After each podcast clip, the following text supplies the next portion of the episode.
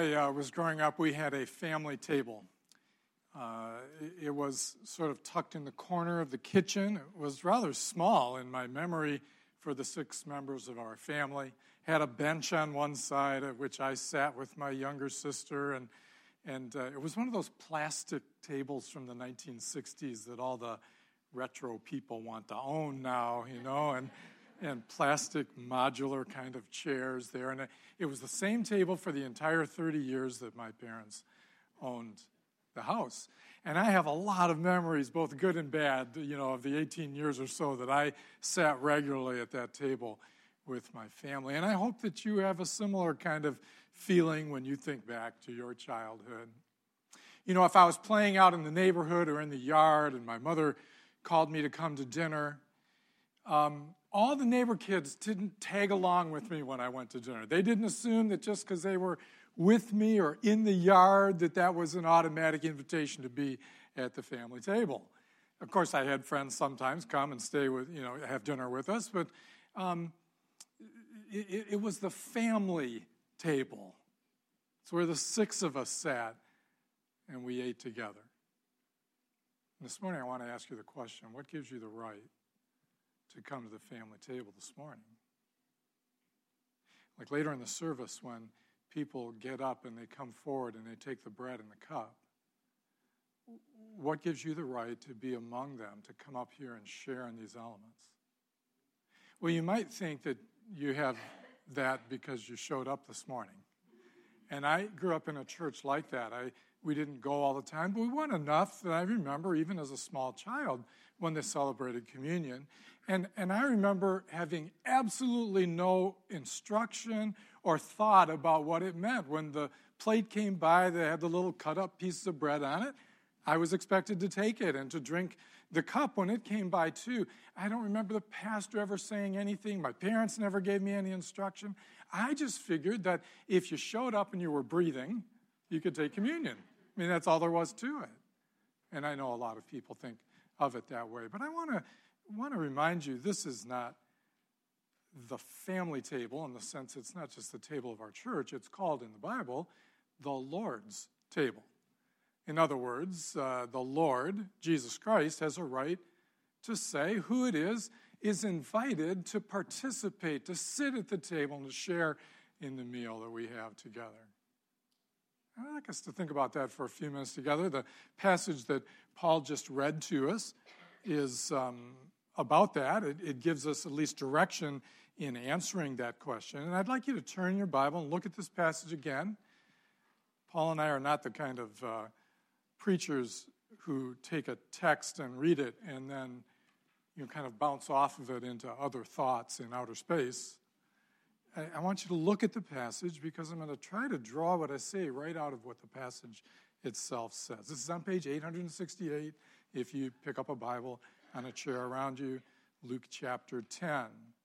This passage simply breaks into two parts. Each one is two verses long. In the first uh, two verses, we have Jesus' thanksgiving that is directed to God. And then in the second two verses, we have Jesus' blessing of his disciples. And those two are connected. The first two verses, the thanksgiving given to God, lays the basis for the blessing that he gives to the disciples. And the first two verses I want to note at least point us in the direction of finding an answer to that question Who has the privilege of sitting at the family table of the Lord Jesus Christ, the one at which he, in fact, is the host? And it's found uh, really in the first two verses in the word reveal or revealed. So I want to look at it again. I just want you to note the two times he uses that word. It says, uh, verse 21, in that same hour. Now let me know what Paul spoke on last week was Jesus sending out 72 disciples to preach and then calling them back after they went into various towns and villages. When he calls them back, he gave them instruction, and the instruction ended where he ended last week in the previous verse. Do not rejoice that you have this spiritual power, but rejoice that your names are written in heaven. And it's right then, it's in that same hour that Jesus himself rejoiced, it says. And his rejoicing is expressed in this thanksgiving to the Father. He says, I thank you, Father, Lord of heaven and earth, that you have hidden these things from the wise and understanding, and here's the word, revealed them to little children. Yes, Father, for such was your gracious will.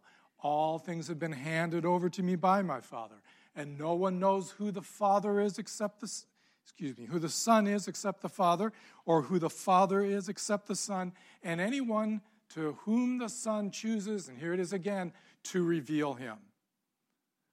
And uh, in verse 21, he says, God has, has, hidden something from certain people, revealed it to others.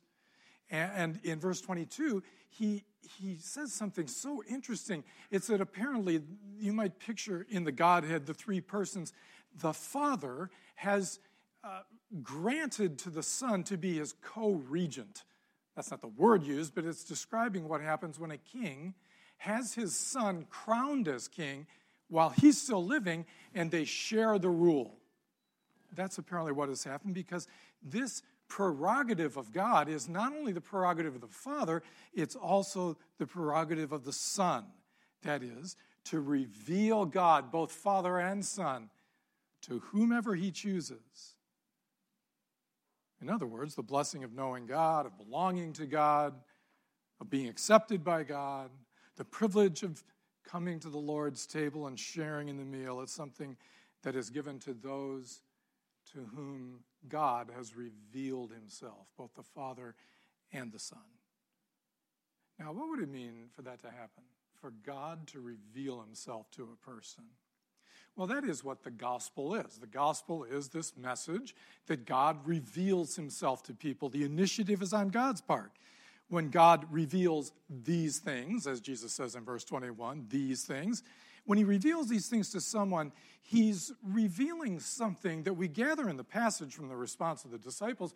They're already beginning to experience, they're entering into what it means, and that's why he blesses them in the next two verses. And what it describes is what happens when a person begins to understand the sufficiency of Christ.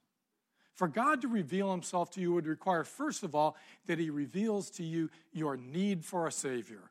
If you do not understand anything about your own inadequacy, if you don't on any level understand that your lifestyle, your choices, at least at points, have dishonored God and that God is not pleased with that, that there's some distance between you and God, of course, you need no Savior if you haven't had that. That's the beginning of Revelation.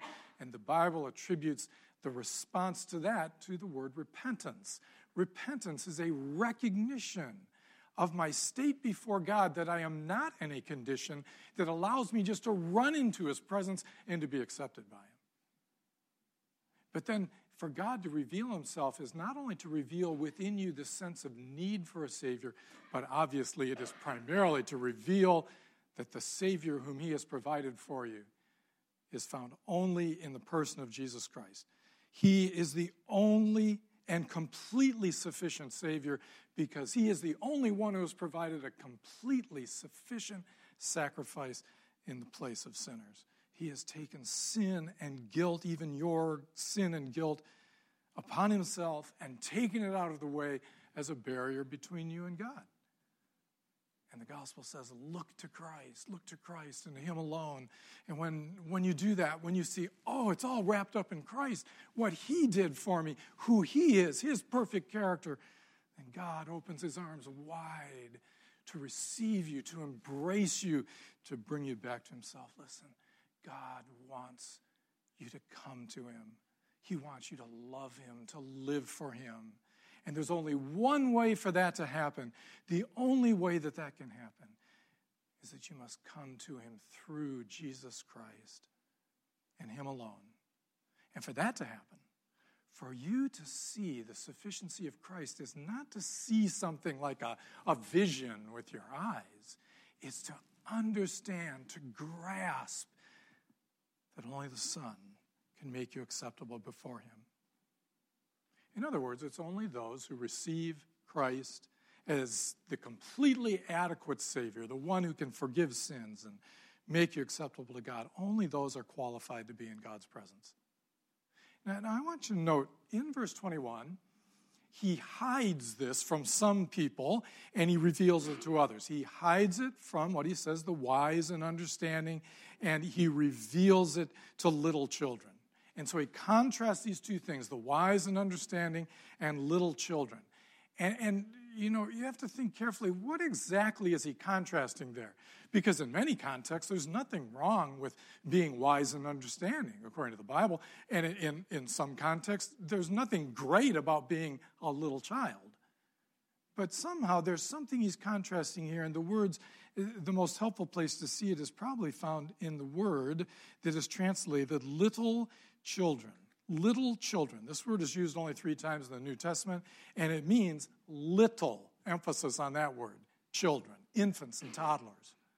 On, on one other occasion, when it's used in the New Testament, it means children who still only drink milk. They're not yet on solid food. Little children, babies. What is the chief characteristic of a baby? Well, at least the one that would match what we're looking at here is a baby has complete trust, utter dependence on those who care for her. Um, the opposite of that characteristic, that utter, complete trust and dependence, is what is conveyed in the words wise and understanding. It, it means people apparently who are self sufficient and, and they're independent. And we shouldn't take Jesus' illustration farther than it's meant to be taken. He's illustrating what it means to come to God. He's not illustrating what kind of person you want to hire you know, when we hire someone on the church staff, we're looking for someone who, on some level, is wise and understanding. That is, they're an adult. They're self starters. They're able to solve problems and help people and, and think through solutions and things like that. We're not looking for infants, but we're not talking about that subject, about all kinds of other areas of life. We're talking about what it means to have a relationship with God. God looks for people who have this characteristic of humble trust in Him. And he hides the truth from those whose wisdom is self dependent and self generated, and he reveals it to the depending and trusting.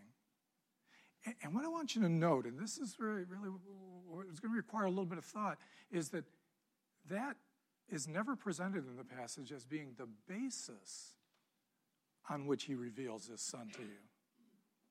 What, what I mean is this he, he essentially communicates that God reveals his son and his sufficiency to people when they are dependent and trusting. It doesn't say or even imply that he, he reveals himself to people because they are dependent and trusting. It's not something that we do, like you get yourself into a humble enough state so that God will accept you. And the reason, the real reason, is not only does he not articulate that, but it's stated at the end of verse 21 in the words, Yes, Father, for such was your gracious will. I know you don't look at footnotes in the Bible, they're often rather small. You might have to get out a magnifying glass, but there's a footnote by that word. It's the only footnote on the page. And it, it says, Or, for so it pleased you well. Or, as one commentator expressed it, such was your good pleasure. I like that word, your good pleasure. Jesus doesn't assign God's gracious choice to reveal or to hide anything from people. He doesn't assign it to something inside of you or me. He doesn't assign it to anything or anyone else. It's purely something inside of Him His good pleasure. And as frustrating as it might be, because we can't really define what that means, that's where the Bible always assigns God's gracious work in people's lives his good pleasure. Isaiah chapter 46, verses 9 and 10. God says, I am God, and there is no other. I am God, and there is none like me, declaring the end from the beginning, from ancient times what is still to come, saying, My counsel shall stand, and I will do all my pleasure. I will do all that I please. God asserts that it is his good pleasure that is the basis upon which anyone is able to come and sit at His table and share in His benefits. Now, what does this mean? Um, well, we've said that the privilege to be a part of God's people, to come to the table, is for those to whom God has revealed Christ. And, and we know that God has revealed Christ when a person sees and understands and responds to the sufficiency of Christ, his complete adequacy to forgive a person, to make them clean in the sight of God, to bring them into the presence of God. That's what we see. But we've also seen that it's, while it's done for those who are trusting and dependent, the passage doesn't say he revealed Christ because you made yourself trusting and dependent. He revealed Christ to you because it was his good pleasure. Jesus chooses to reveal himself to someone not because they achieved a certain attitude. Now I've become humble enough that he will reach me. It's, it's purely because of his good pleasure. Now, let me untangle this just a little bit further. Uh, people often ask, well, what does that do to free will? Free will is something the Bible teaches. That's basic to Christian belief in all its forms. According to the Bible, the human will is always free to choose. We are always free to choose whatever we truly desire. That is the clear teaching of the Bible. God will never force us to choose something that we don't desire. He will not violate our will in that way. In fact, free will is the ability to choose what we truly desire. Now, a couple words about that. Um, what we truly desire doesn't include things we can't choose. I may like to be, want to be six foot seven, but I was never going to be six foot seven. It was like outside of the realm of my possibilities. God doesn't allow us to choose things we can't choose. A person might wish she was born in a different family, but she couldn't choose it. Our choices are limited by certain realities. Well, I understand that. And and less obviously, we have to distinguish desires uh, from, from what I'm calling true desires.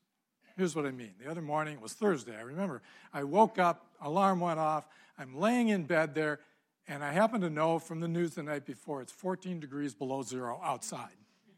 And it wasn't 14 below in my room, it was, you know, plenty warm, kind of. Uh, my wife likes to sleep in pretty frigid temperatures, but, you know, I was laying in there all covered up, and I was thinking, there's nothing more I want than to just stay here for the next couple hours and kind of live in that twilight zone between wakefulness and sleepfulness and, you know, think about things and doze off. It was so nice. But instead, I got up. And the reason I got up, it, it was not because I wasn't free to choose what I desired. It's that obviously I desire some things more than staying in a warm bed. Yes, I desired to stay in a warm bed, but I didn't because I had other desires as well. Even though I didn't think this through consciously, it's obvious that there were things I wanted to do more than laying in bed. I wanted to be prepared to speak this morning, for example. I wanted to meet with people that I was to meet with that day, and so forth. Free will is the ability to choose what we truly desire. And the problem uh, before God is not that we can't choose what we desire. Here's the problem listen carefully. The problem before God is that we can't choose our desires. Uh, uh, our problem is that we are not able to control what it is we desire. That's the Bible's teaching. We are always free to choose what we truly desire. We are not free to choose things we don't desire. And here's why I say that. And I'd like you to take a Bible and turn to this. On Romans chapter 3, if you turn over uh, to the right to page 941, if you're using one of our Bibles, Romans chapter 3, the Apostle Paul brings to an end a three chapter argument about why human beings are in need before God. It, it, deals with sin, the sinfulness of religious people, the sinfulness of irreligious people, their responsibility to God. And then what he does is, from his extensive knowledge of the Bible gained from having sat at the feet of the greatest first century rabbi Gamaliel, and from the age of six or so been brought up in his presence and learned the Bible, which qualified him to be a rabbi, the Apostle Paul draws from all these different sources, mostly the Psalms, uh, a couple of verses from Proverbs, one from Isaiah, and he puts together this, it's called a catena, which, which just means a list, basically, of quotations that are all about the same thing from different sources. And here's what he says, verse, uh, verse 10, look at it. There is none righteous, no, not one. No one understands. No one seeks for God. All have turned aside. Together they have become worthless. No one does good, not even one. And skip to the last verse. There is no fear of God before their eyes. Now, let me note, in, in, those verses, we're meant to take them very seriously. He's describing the human condition apart from anything God would do.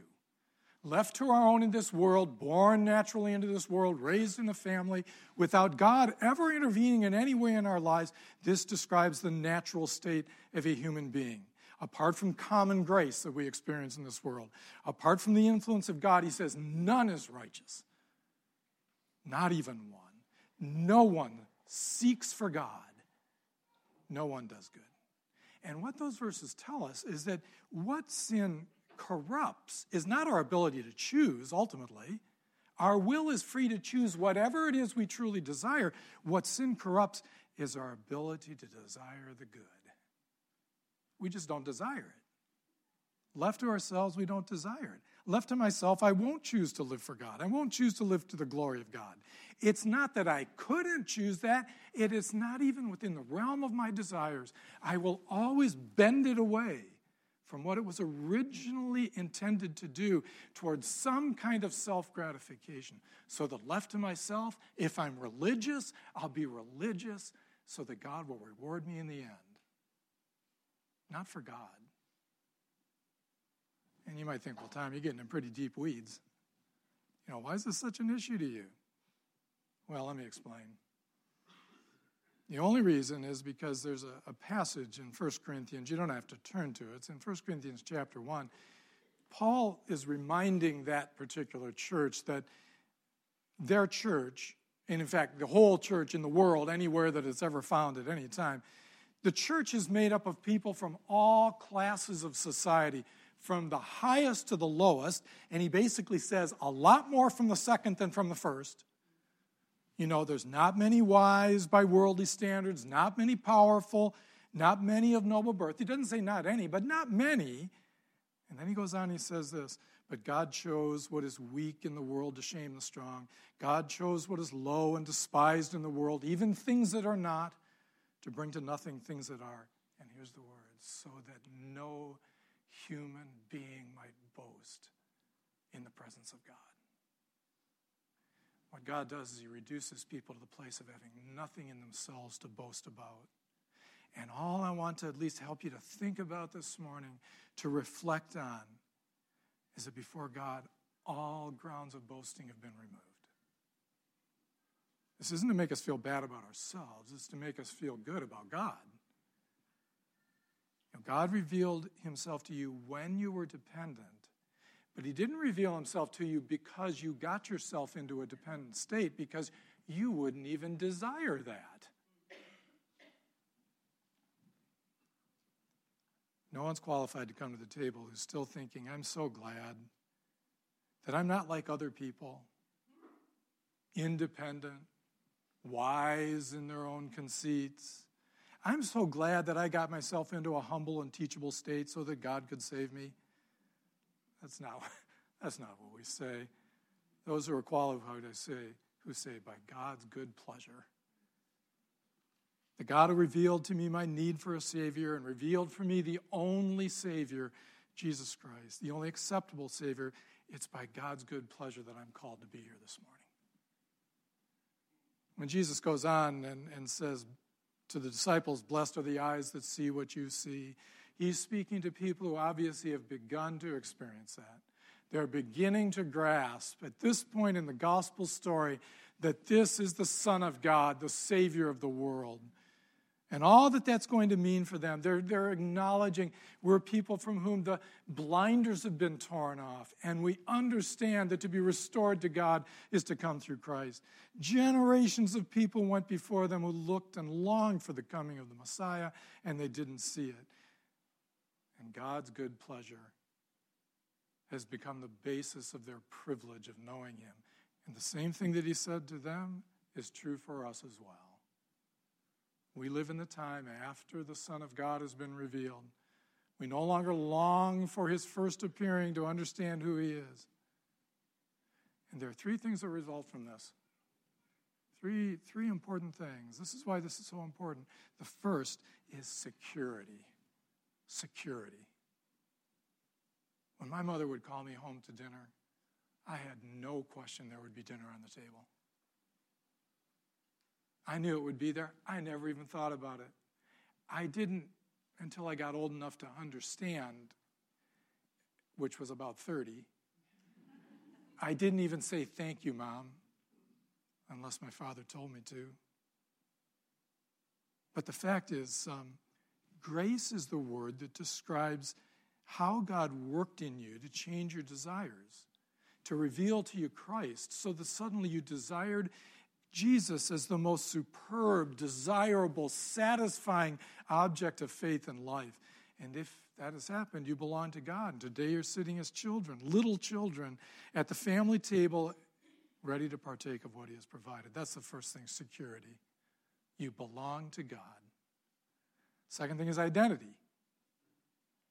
It's something people are needing today and seem to be lacking. And and the need for a sense of identity is what characterizes a society in which family ties are breaking down, in which neighborhood is no longer a safe place where people look out for each other, where politics tends to divide people into separate little tiny interest groups and victims. And identity is the very thing the gospel gives us.